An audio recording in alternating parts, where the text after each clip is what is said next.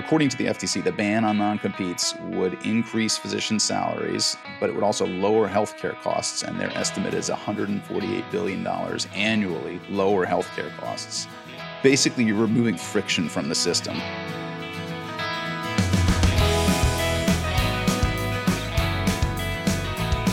Welcome to the Emergency Medicine Workforce Podcast, where we explore the business and profession of emergency medicine. I'm Leon Adelman, an emergency physician and the founder of Ivy Clinicians.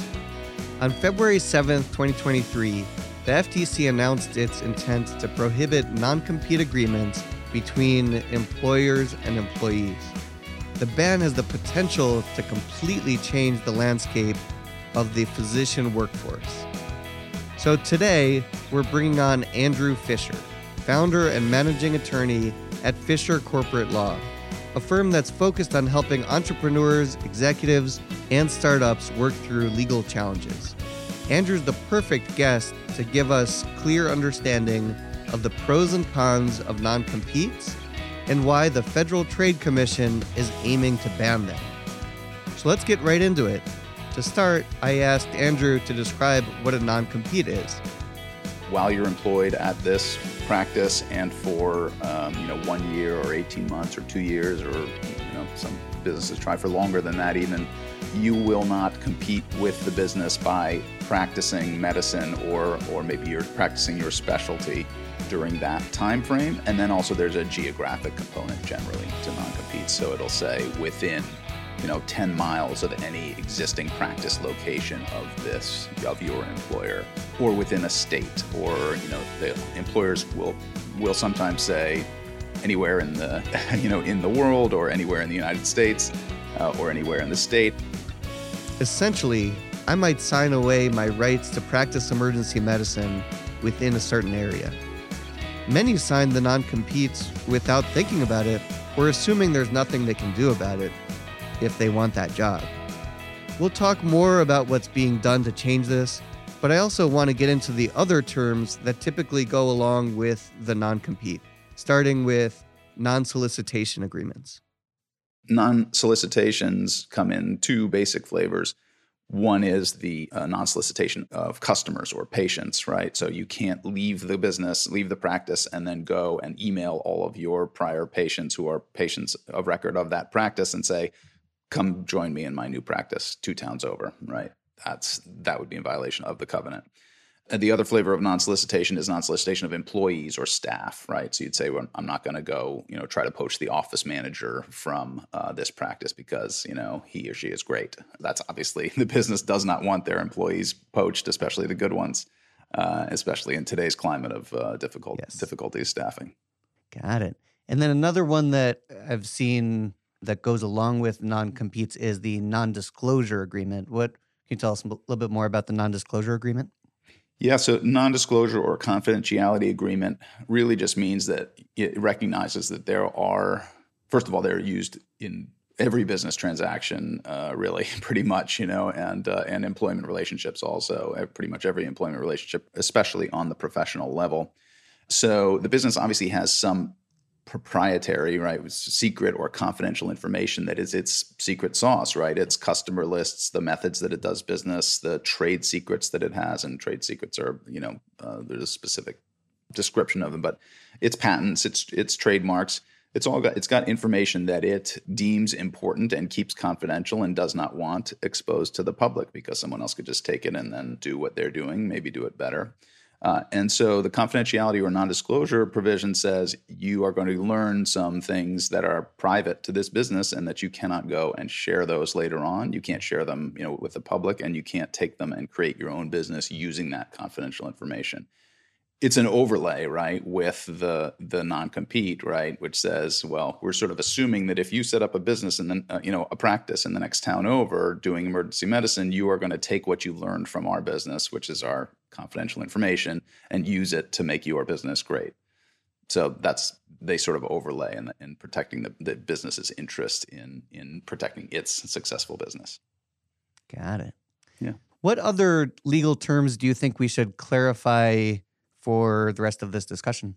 A couple of quick things. I mean, so uh, things that are often included with this type of language, you know, it'll be in the same section of the agreement the confidentiality, the non disclosure, and uh, the non solicitation, the non competition. You also see non disparagement, which means mm. we're not going to say bad things about each other after we part ways. No gossiping, right?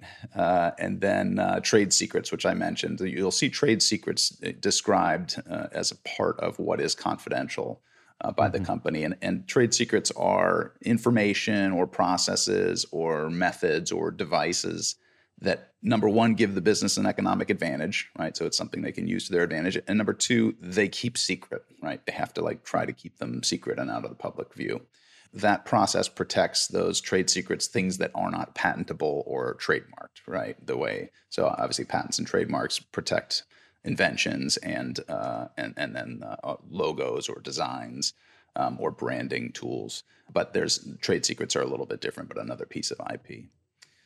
Those are probably the most important terms that you want to know. So let's talk about the extent of the non-compete agreements as they're used in the United States. How many workers in the United States are are bound or have been bound by non-competes? Uh, so, according to the, the FTC or the Federal Trade Commission, which we'll be talking about quite a bit today, there are about about twenty percent of American workers, which I'm actually surprised about. I mean, I run into them into them a lot, uh, and just to put that in concrete numbers, that's about 30 million people uh, are bound by non competes.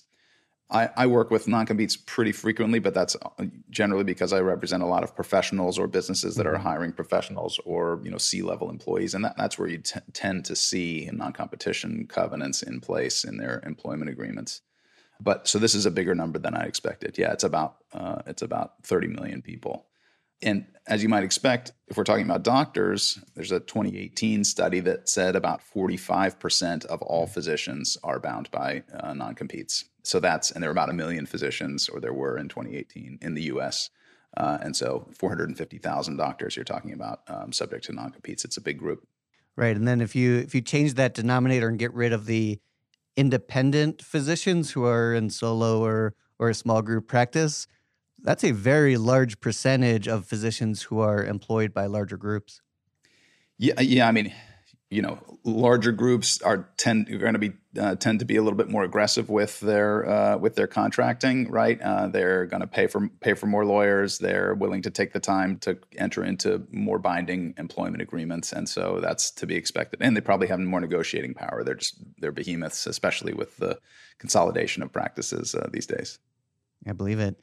I was part of a sale of a small, medium sized group to a private equity owned group. And the, the initial contract language for the private equity owned group contract included a 75 mile non compete.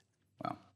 And so you'd have to move to practice the one thing. I'm only, you know, we, we all eh, as emergency medicine specialists, we're only trained to do one thing. So we'd have to move in order to change jobs. And I think that is one of the huge reasons why this uh, new proposal to, to essentially ban non competes uh, is coming down from the federal government because that creates an obvious and very real restriction on people's ability to, to, to earn a living, to practice their, their livelihood, um, not just in emergency medicine, but in, in any other um, area, especially in professions. I believe it. Yeah. One thing I hear a decent amount from the company side is well, non compete agreements aren't enforced anyways, and so it's not that big of a deal. How how often are non competes actually enforced?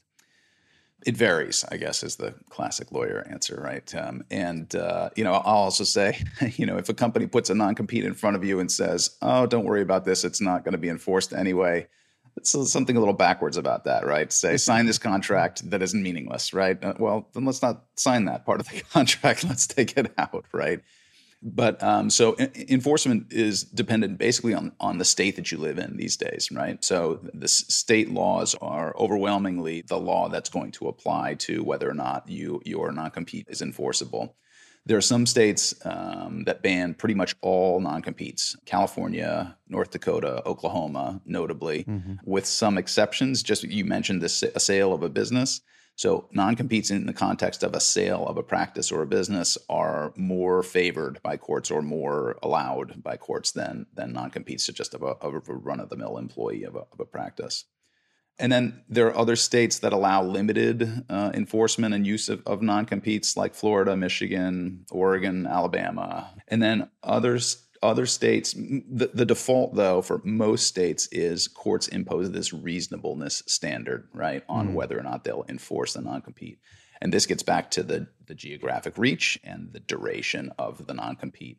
And so a court would say, you know, if you put a five year, you know, thousand mile non compete in place, most courts are going to say that's unreasonable and they're either going to throw it out altogether or they're essentially going to rewrite the contract and say you know 20 miles six months you know or whatever that court's going to do. That, that's the general standard for state enforcement of non-competes is reasonableness. Got it. I'm glad you brought up california.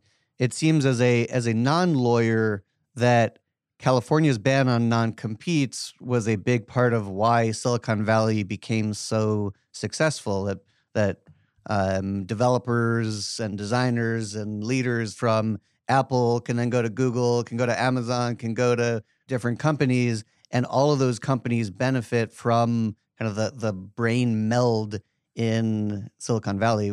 What's your sense of how non competes fit into the success of Silicon Valley?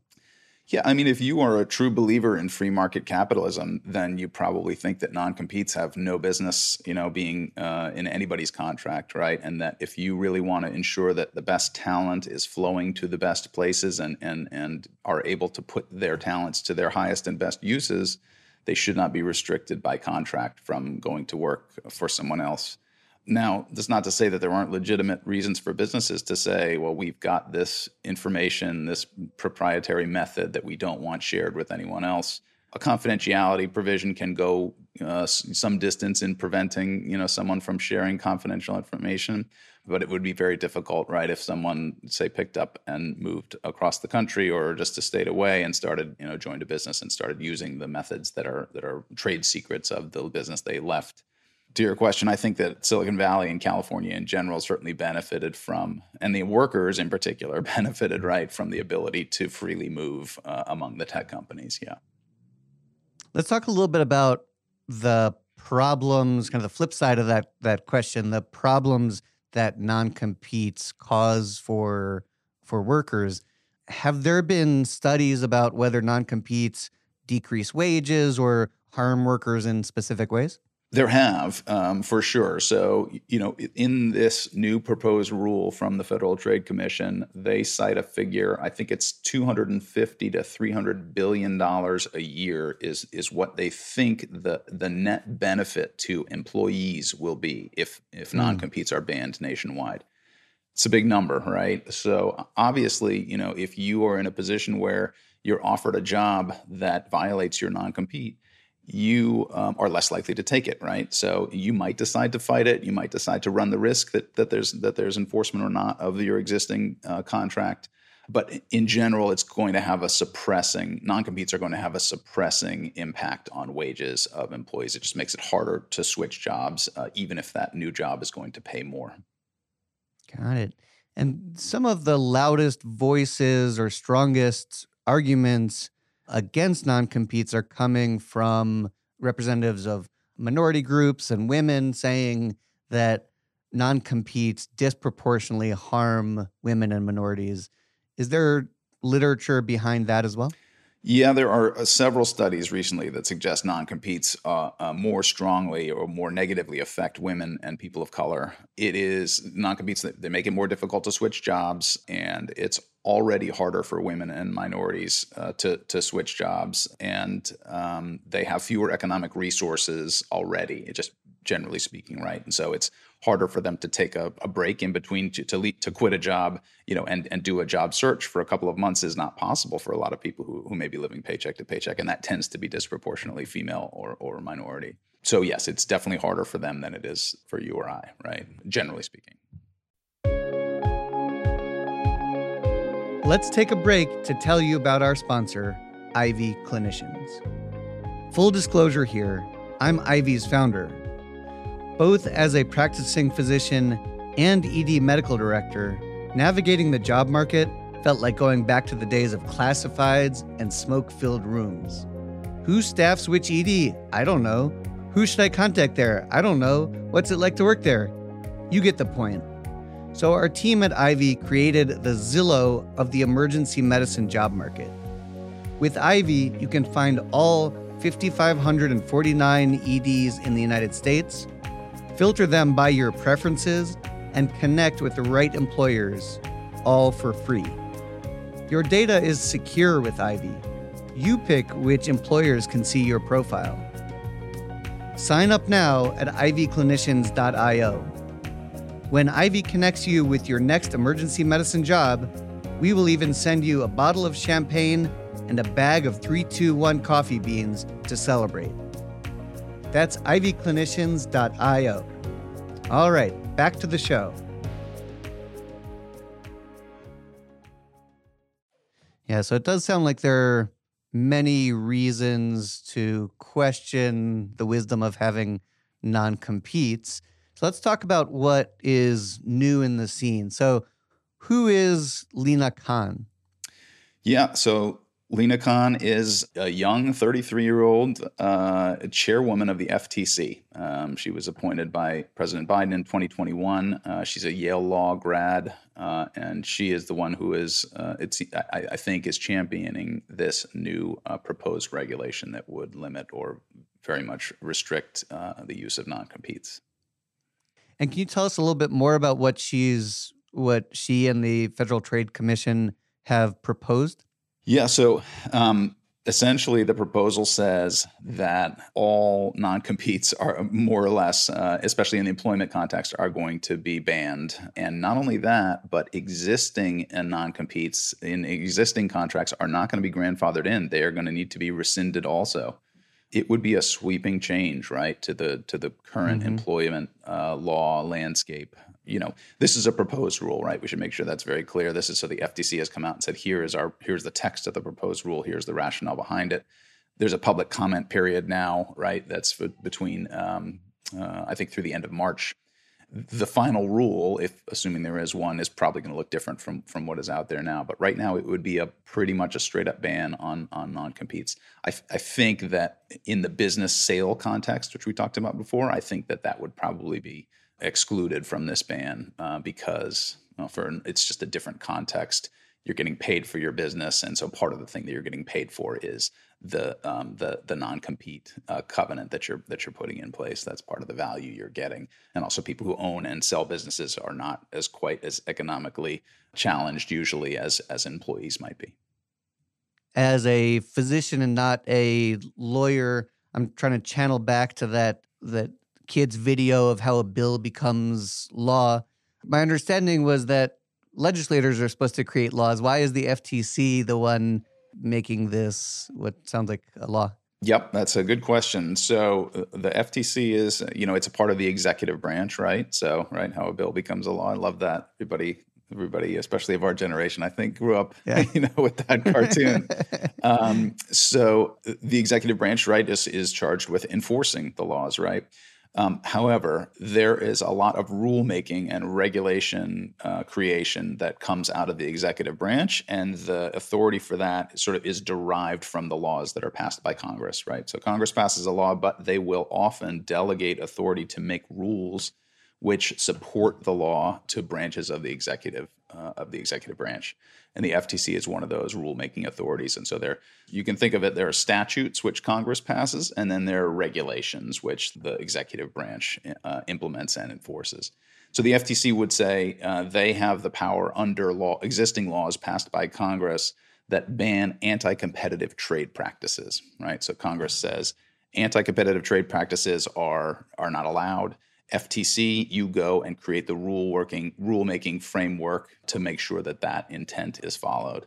And so you think of something like monopolies, right? So monopolies are not permitted, generally speaking, and the FTC uh, gets the chance to weigh in on uh, transactions, right? That whether or not transactions are going to create a monopoly. So you there you have the uh, the executive branch enforcing the law and not uh, you know creating the law itself is is how that would be described.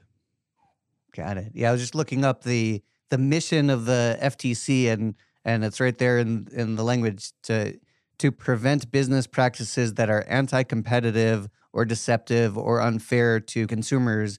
So anti-competitive is uh, one of the first words in in its mission. For sure, this does seem to fit. So let's dig into how this uh, proposed ban, if it does become uh, enacted, how would that affect physicians? Yeah, um, well, so, so, as we talked about, it's, it's a high proportion of physicians that are already subject to non-competes. So, you know, from the individual physician's perspective, I think this would be a net benefit if it were passed. Right, it's going to free up your uh, economic opportunities to move to uh, a different practice without restriction you know, the AMA, American Medical Association, already discourages the use of non-competes uh, in medicine, but it hasn't seemed to have too much uh, impact on uh, on the actual practice of, of the hiring groups. According to the FTC, the ban on non-competes would increase physician salaries. Uh, they don't say about how much, but but it would also lower healthcare costs, and their estimate is 148 billion dollars annually mm. lower healthcare costs basically you're removing friction from the system, right? Uh, and so when you move, remove friction, hopefully you find more efficiencies, and that should save money across the board. And on the other side, how would this affect the employers of those physicians? I think they're going to have to pay more, right? So I think that this is uh, this is you're going to have to rethink how you attract and retain talent, and part of that is going to be paying more, right? Um, if you want to keep good good people around, you can no longer rely on a non-compete to encourage them to stick around. You're going to have to use other things like compensation, like benefits, like working environment, like hours, you know, whatever it is. Um, so it, it's probably a, a, net cost to the to the businesses, uh, to the practices, which is um, uh, why the lobbying and trade groups are lining up right now to to challenge the uh, the new rule, the proposed new rule. Got it. Yeah, in a in a field like emergency medicine, where the latest data shows that 65% of emergency physicians feel burnt out. Having more competition for emergency physician labor might be part of the solution to um, to improving the workplace so physicians aren't so burnt, so burnt out. Yeah, I think anything that makes it easier to um, find a job that is a better fit for you is going to help um, with the burnout problem, and I and I know it's a significant problem uh, in, in uh, especially among ER docs. One topic of conversation on on some of the emergency medicine chat boards is how this will affect the change of contract. So if I have the contract to provide emergency medicine services at at Rex Hospital here in Raleigh, and then uh, non-compete agreements go away, will it be really easy for UNC to come in and say, "Oh, all these physicians, uh, you know, they're no longer bound by these non-competes. We'll just take that contract, and so will getting rid of non-competes um, cause a lot more contract turnover, in your opinion? I would think so. Yeah, I mean it's hard to predict, but I would say initially, I think uh, there would be a you know uh, not a gold rush, but a you know a talent rush to say, well, I, I you know all of a sudden everyone realizes, hey, I'm I'm no longer restricted uh, in some of the ways that I was under my contract.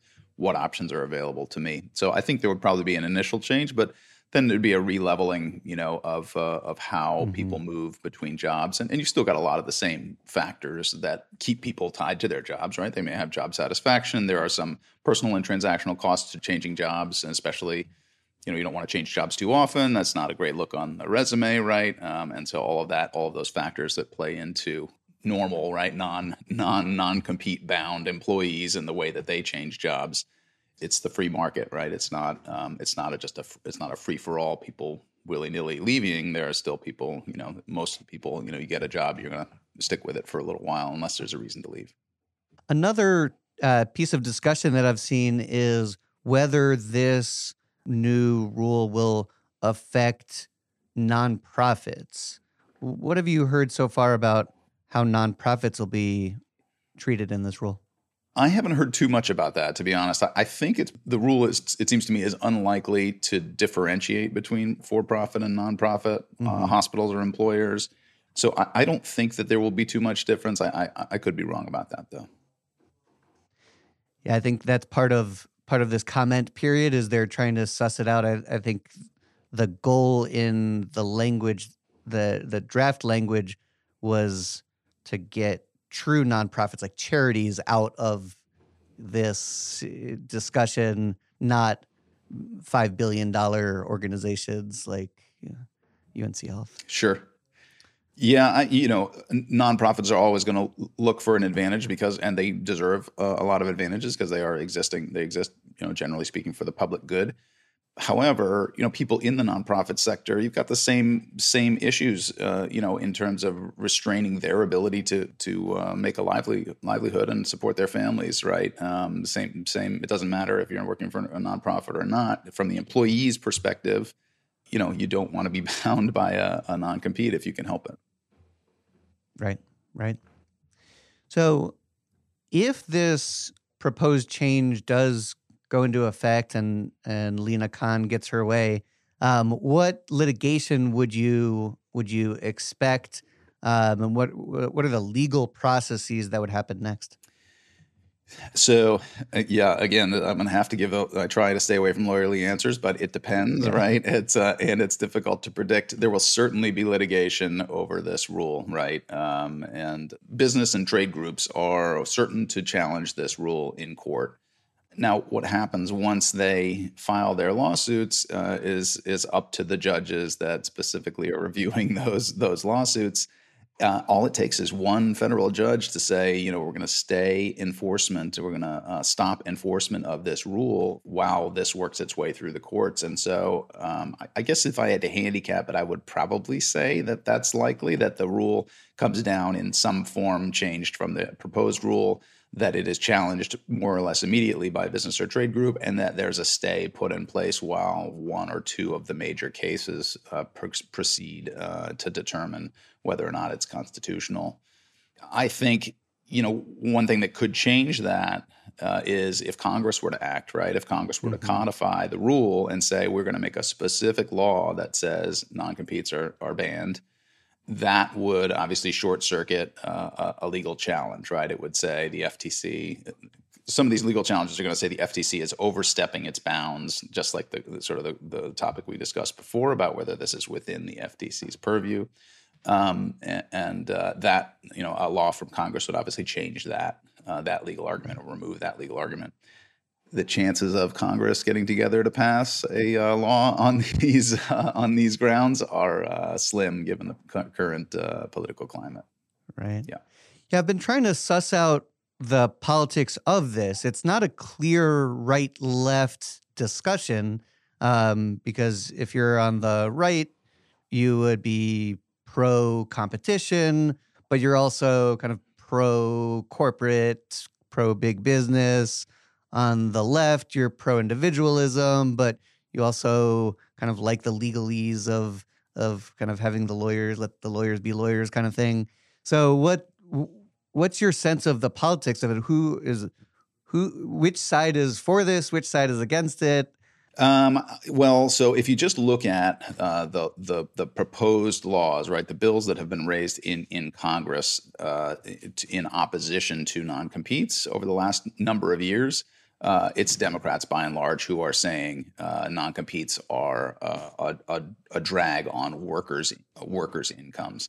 And uh, as we said, you know, 250 to 300 billion additional dollars into workers' pockets is money probably out of out of the business side, uh, out of the business uh, owners' pockets. And so that the big business supporters tend to be Republicans. Uh, and they are the ones who, who right now have said, we think this is a bad idea so far. So I think that's generally the way it, it breaks down. But, uh, you know, I don't know if it, it's not necessarily that way, right? You got a lot of free market capitalists on the conservative side of things who say, you know, and you should be able to take your individual skills and go put them to work for whichever employer is going to pay you the most and whichever one, whichever place is going to be the best use for your for your skills. Yeah, this does hopefully seem like a place where the two parties can find agreement, but we'll see. It's possible if everyone can be convinced that it will be, like I said, if it reduces friction in the overall economy um, without you know harming business interests to to too much of an extent, then I think uh, there's a chance that there's some bipartisanship here, but just a small chance. So um, I like the optimism as a kind of a, a concluding thought. Um, I do have a few more questions in conclusion. One is, what book or movie would you recommend to our audience? Yeah, I, you know, I, I haven't read any books with non competes in them lately, any novels or anything. So I was trying to think of something that would be, uh, uh, trying to think of something that would be, um, you know, on topic. But the uh, I'll just go with the book that I've recommended to a couple of people lately uh, that I read within the past year, and it's uh, Ken Follett's *The Pillars of the Earth*, which is uh, it's a doorstop of a book. It's probably more than a thousand pages. It's historical fiction set in uh, medieval England and it spans this epic story from this sort of humble stonemason and how he uh, has a part in building the great cathedrals of, uh, of England, the early and then uh, later cathedrals of England, and then all the way up to the royal family. I mean, it's just an engrossing story, and I love historical cool. fiction, so I've been recommending that one a lot. That's great. Yeah.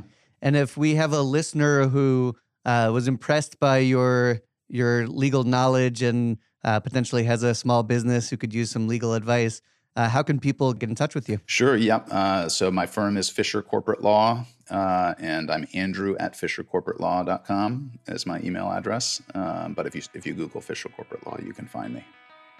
Well, Andrew, this has been this has been great. I've learned a ton.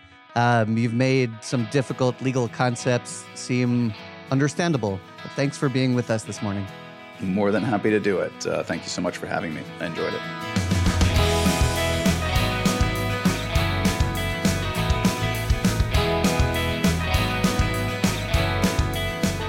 Thanks for listening to the Emergency Medicine Workforce Podcast. If you have feedback for us or just have some thoughts on this episode, hit us up on social media at EM Workforce. And don't forget to subscribe now to this podcast on your favorite podcast app or at emergencymedicineworkforce.com. This podcast is edited and produced by Earfluence. I'm Leon Adelman, and if you're in the emergency medicine trenches, I appreciate all of the work that you do. We'll see you again soon with the next episode.